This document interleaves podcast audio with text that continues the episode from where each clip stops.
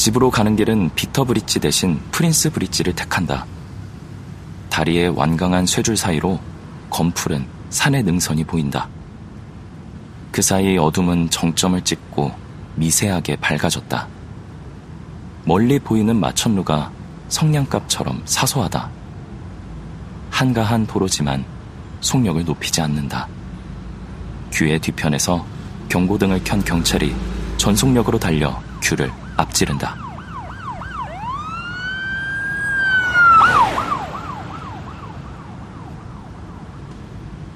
그날 아버지는 수갑을 차고 경찰차에 실려갔다. 술에 취해 골프채를 휘둘렀던 날이었다.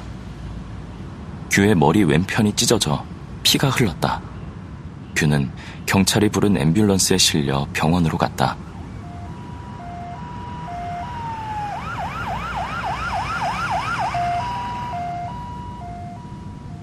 돌아오니 은수는 방문을 닫아 걸고 나오지 않았고 은수 엄마는 규의 가방과 옷가지를 2층에서 밖으로 던져버렸다. 911에 신고를 한 것은 규가 아니었지만 아무도 믿지 않았다. 은수였을까?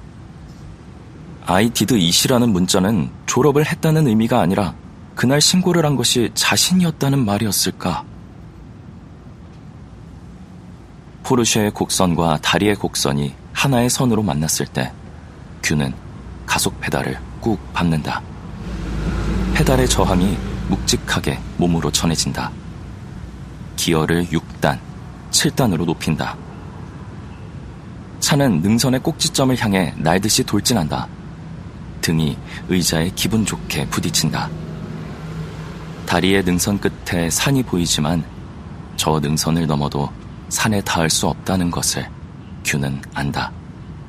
그걸 안다는 것이 규는 다행스럽다.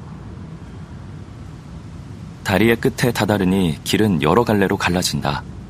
규는 짧은 순간 혼란스러웠지만 다행히 브레이크를 밟고 집으로 가는 피턴에 오른다. 98번 고속도로를 벗어나니 속이 참을 수 없이 울렁거린다. 급히 먹은 샌드위치가 탈이 났을까? 큐는 갓길에 차를 세운다. 문을 열고 고개를 내밀자 시큼한 것들이 쏟아져 나온다. 토하면서 안전벨트를 풀었지만 이미 늦었다. 토사물이 차 여기저기 튀었다. 큐는 차에서 내려 하늘을 보며 막 권투 시합을 끝낸 선수처럼 가쁜 숨을 몰아쉰다.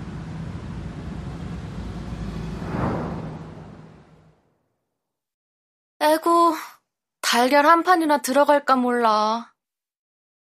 포르쉐의 트렁크를 열자 그걸 처음 보았을 때 진이 했던 말이 떠오른다. 트렁크가 작은 것은 차가 작은 것보다 더 치명적이야. 진이 그런 말도 했다. 기저귀와 오리 뽁뽁이 사이에서 물휴지를 찾아낸다. 핸들과 의자와 대시보드를 닦는다. 앞유리와 옆유리도 닦는다. 마지막으로 바지에 튄 토사물을 닦는다. 냄새가 역겨웠지만 속은 한결 편해진다. 의자를 뒤로 젖히고 눈을 감는다.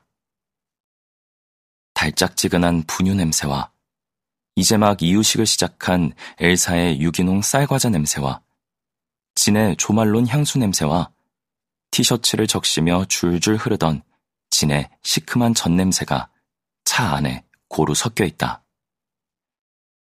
귤을 향해 달려들던 만두와 홈리스 텐트 옆 남자와 남자의 개와 팀의 팔뚝에 새겨진 여자와 배를 살살 긁어주면 까르륵 숨이 넘어갈 듯 웃는 엘사와 질주하는 포르쉐가 유성처럼 눈 속에서 떨어져 내린다. 규는 눈을 짜내기라도 하듯 질끈 감는다.